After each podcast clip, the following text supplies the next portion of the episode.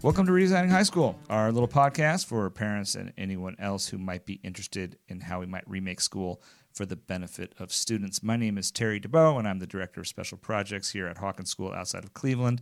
My partner in crime, Julia Griffin, the director of the Mastery School, is out on summer vacation, and I am just here to introduce the next episodes uh, that are part of our Meet the Team summer series. So uh, the Mastery School is uh, in process. We are designing it, and there are some incredible members of this team who are working hard.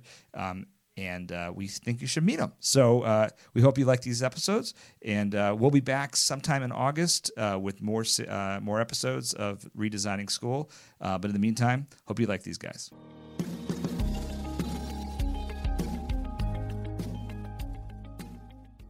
Hey, Zach, thanks for joining us. Of course. How you doing? Doing well. How about you? How's your summer going?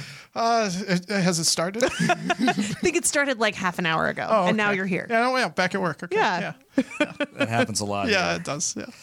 Um, well, Zach, thanks for coming in. Uh, so this is Meet the Team uh, of the Mastery School. So let's meet you. Tell us a little bit about yourself, a little background. Sure. Yeah. Uh, well, my name is Zach. no, uh, I, I, I, I was uh, b- things I enjoy. Um, love gaming. Uh, playing. Uh, now, now being able to play games with my son is really fun. Um, he's getting into all of the games that I played when I was a kid, so that's really enjoyable. Um, I, I, I am at work over the summer, so I actually do love working. Um, I got married at work. Oh, really? Yeah, That's true. I did. Yeah, I got married like right right outside in the White House. Really? Yeah. Mm-hmm. Yeah, typical. Yeah, that's what my wife says. Like typical Zach. He's gonna get married at work, isn't he? Yeah.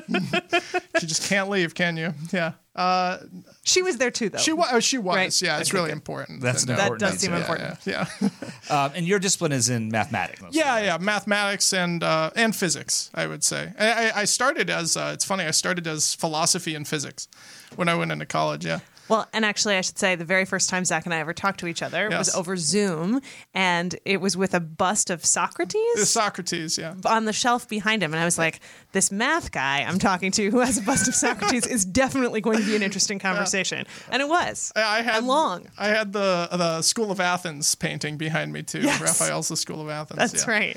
It's funny. I, I've loved that. So like I loved that painting um, when I was growing up. Like I, I found that painting when I was in high school. Like my my friend and I, Josh, uh, used to talk about school all the time because we didn't like it. um, and uh, one of the things that we we ended up stumbling across was like that picture, and we're like, man, wouldn't it be awesome if school like looked like this? Like with all of you know, you got you got Plato, you got Socrates, you got Aristotle, you got Ptolemy, you got Alexander the Great, just all hanging out. Wouldn't that be awesome? Well, wait. So tell us more about what you didn't like about school. Oh, um, where did it begin? um, uh, so uh, uh, around, yeah, it's it's it's funny. Like I grew up with two parents as teachers, right? So I grew up in in a classroom in a lot of ways, and I would go to school with my parents occasionally when I was uh, really young, and then they did science olympiad, so I would be at school with them after school, uh, and then we'd come home, and what would we do for fun? Well, mom needs to get her papers graded, so if you could go and find find the ones that have a ninety or better and put a sticker on them, that would be great. Yeah, these were these were my my childhood activities, right? Um, no, I really I like I loved when I was younger. I think I really like I remember really loving it, and I think I have my parents to thank for that. But as I got older, like when I got in high school, I remember starting to learn that I w- starting to learn that I didn't like it. I remember learning that I didn't like it. I was in um, I think the first time for me was I was in an English class and I had to write a summary of a book that I read. And I loved the book. It was The Hobbit. Like I loved Sure. I loved the book. I wrote and then I was like I have to write what do you mean I have to write a s just a summary? And they're like, well, yeah, you, you have to show us that you read the book. And I was like, well, I read the book. I want to talk about the book. I don't want to write a summary of the book. It's like a 10 page summary was the requirement. And So, like, systematically killing all of your interests. yeah, That's what school. Yeah, I mean, well, that, that's where it began, Right. right? Yeah. No, it was. It, so I, I guess it was feeling that things lacked purpose, like I was just doing things to do them, and that leaked pretty heavily into English for me. I, I, I, I, I yeah, I did not. On behalf of all writing Yeah. and English teachers, uh, I know. Sorry about that. We're sorry. No, and yeah, and so like I found out uh, as I got much older that I actually really love Like I love literature and I, I loved philosophy and I loved when I found those access points, but I had to find those myself. Um, I, I, I didn't uh, I, I didn't really have an opportunity in classes to engage with that side of things. So, how did you end up getting from there to I want to be a teacher and spend my life in schools? Uh, it's, talk with my friend Josh again. Yeah, so we were so Josh. uh, If I hated it, Josh really hated it. um, he we when we were in high school, we would always talk about like you know how you have those late night conversations, right? When you're, when you're in high school because you don't get tired, Right. And you don't have any other responsibilities. um, I I we would we would stay up late talking, and I remember that's what we would talk about. Is like, man, wouldn't it be nice if if it was just different?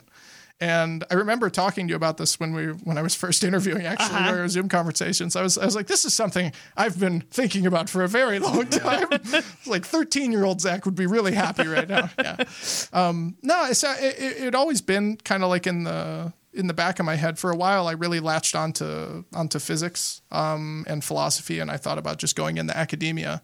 And then what I found out was when I got to college, the physics department was like nine people. And, and those were the students. There were more teachers than, than kids in physics. There are a lot of engineers, Right. Very few physicists um, or people studying to be physicists, and that made me sad. I was like, "What are we doing that is making people actively evade this awesome thing? Like, what we have to be doing something." That's when I really started digging into it, and I said, "I think we might. I think we might be scaring people off, guys. I think." that, Absolutely. Did you guys like physics when you were? I loved it because I never took it. Yeah. Really? No, yeah, no. Palos Verdes High School, class of '89. I could do all kinds of things. None of them like, and I, I mean, got by the time I got to math in college, I mean, I had if I did long division, I got out. I stopped taking math somewhere around I think first semester senior year of high school. It's not good. I- No. this is not a badge I'm proud of, but absolutely, the, Yeah. the way it was taught, the way it made me feel, the way it didn't, you know, intersect with the way my little brain worked. Yeah. like it was a fight or flight, and I was like, I'm out of here. Anything I can do. And my physics teacher, Mr. Pirog, who was an incre- extremely nice man, um, told me that I looked a little bit like Katharine Hepburn, which I liked because I was an, a budding actress at the time in junior year of high school, and uh, and I just like tried to coast through the class and do as many enough things right that I wasn't going to be miserable. Uh, so, and that's all I remember about physics in high school. See, uh, I, I I felt that way about literature. Yeah. Like the English classes. Like I was I was like, how many do I need to take? Yeah. Yeah. Yeah. yeah. I went and took a creative writing class in, in college. That actually changed. I took a, instead of doing the high school instead of doing the high school classes. I think it was like AP English 12 or whatever it was. It was uh, I think it was like European lit. Um, I was like I I. I I want a different experience. Maybe, maybe I've just gotten, maybe we've gotten this all wrong. I took a creative writing class and I took an intro to philosophy class. I loved those. Sure. that was awesome. Well, you're making things, right? Yeah, Yeah. yeah, It was just it was cool. It felt it felt.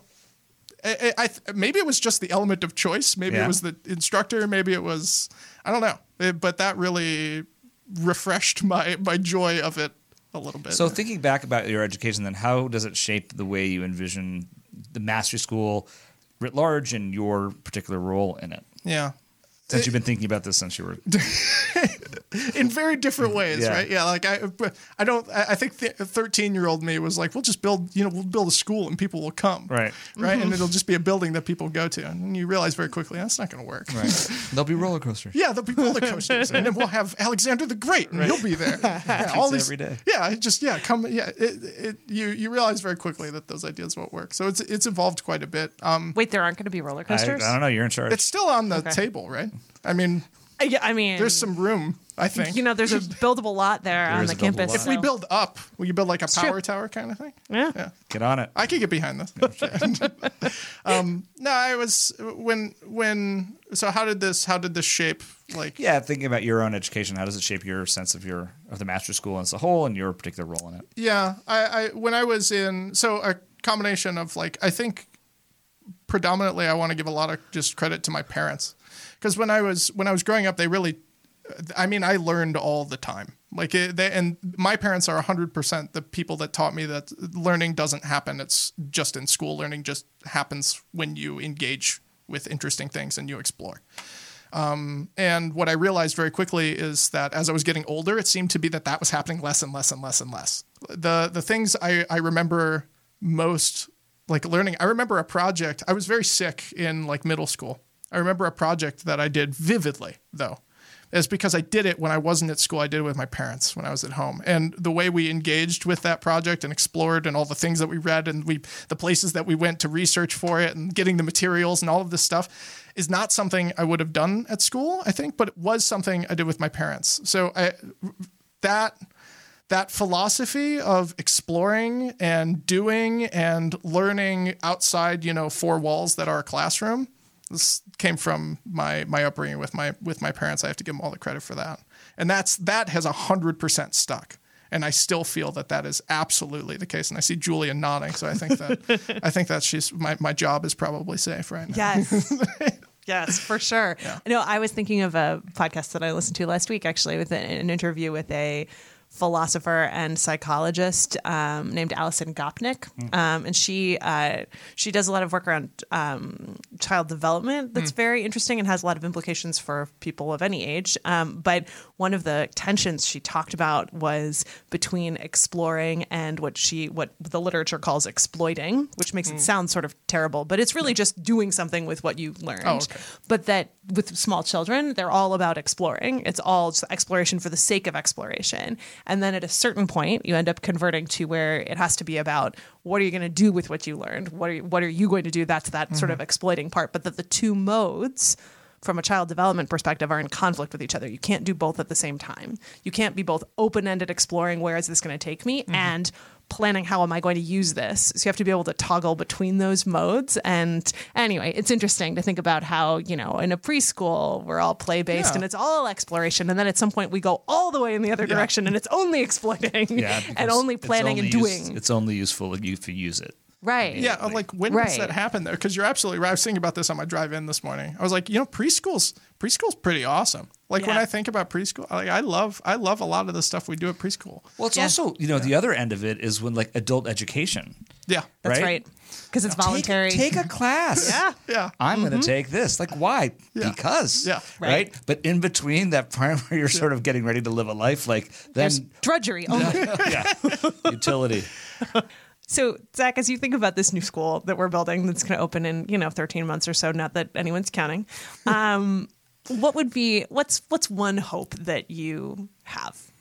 Uh, I think, and and we've talked about this. Uh, I think my my biggest hope is that we're looking at a school system right now um, that is uh, was designed for a very particular purpose, and when it was designed, met that purpose.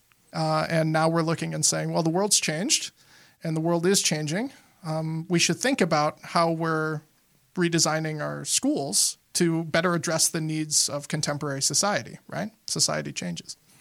I would like to and hope to design a system wherein we can look in 100 years and we've designed a system that by its very nature adapts and changes as society's needs change and as humans needs change and as we change instead of having to go in 100 years and say, well, that was a great idea at the time, but I think we need to rethink all of this whole, you know, mastery school thing, right? right? It, it, it would be lovely if we could have a school that could stand that test of that time. was designed to adapt to whatever changes. Because exactly. that is that is one constant we know is, is that things are going to keep changing and yes. probably uh, increasingly so. Do you feel like there's something about your background that's going to give kids a particular a, a different kind of experience than maybe they might uh, experience in a more traditional kind of school? I think really awesome things happen when you bring a lot of different things together.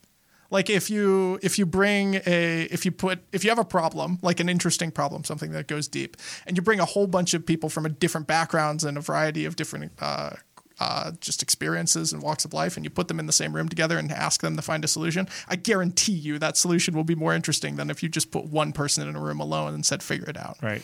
Or if you put three clones of the same person in the room and told them to figure it out. Right. I, what I've tried to do throughout my entire life and what I love doing is just dipping my toe into so many different things and then also swimming in lots of different different ponds and and really immersing myself in a variety of experiences. Um, I I play piano. I uh, I love I love music. Um, I love playing video games. Uh, that's where I got the variety of my technical uh, skills and my uh, my com- al- almost all of my knowledge from for technology actually I can attribute to playing games as a kid growing up with them. Um, f- having two science teachers as parents and growing up with that being constantly in my life and then uh, exploring physics and mathematics and then reading lots of philosophy and, and also like that's what I love about being in like the PhD team that we have right now. Um, you know, we have so many different people, right? We have so many different people collaborating and working together on one project and bringing different perspectives.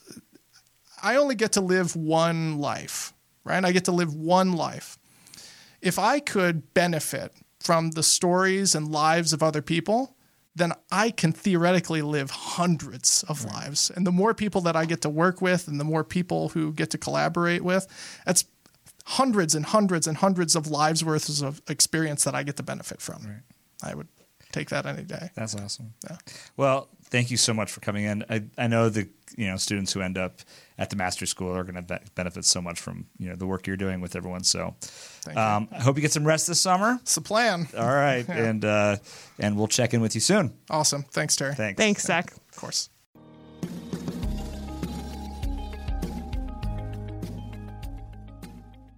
Want to thank you for listening to Redesigning High School, our summer series where you're going to meet the team uh, who are involved in designing the Mastery School of Hawken. We'll be back uh, with new episodes in August uh, when Julia and I are. And all the rest of us are done vacationing and catching our breath. Um, thank you for listening. As usual, you can find us on iTunes and anywhere else you get your podcasts. Subscribe to our newsletter, which you can find at redesigningschool.org. All the rest, social media, blogs, all the rest. So thank you again for listening. Hope you have a great summer, and we'll catch you again soon.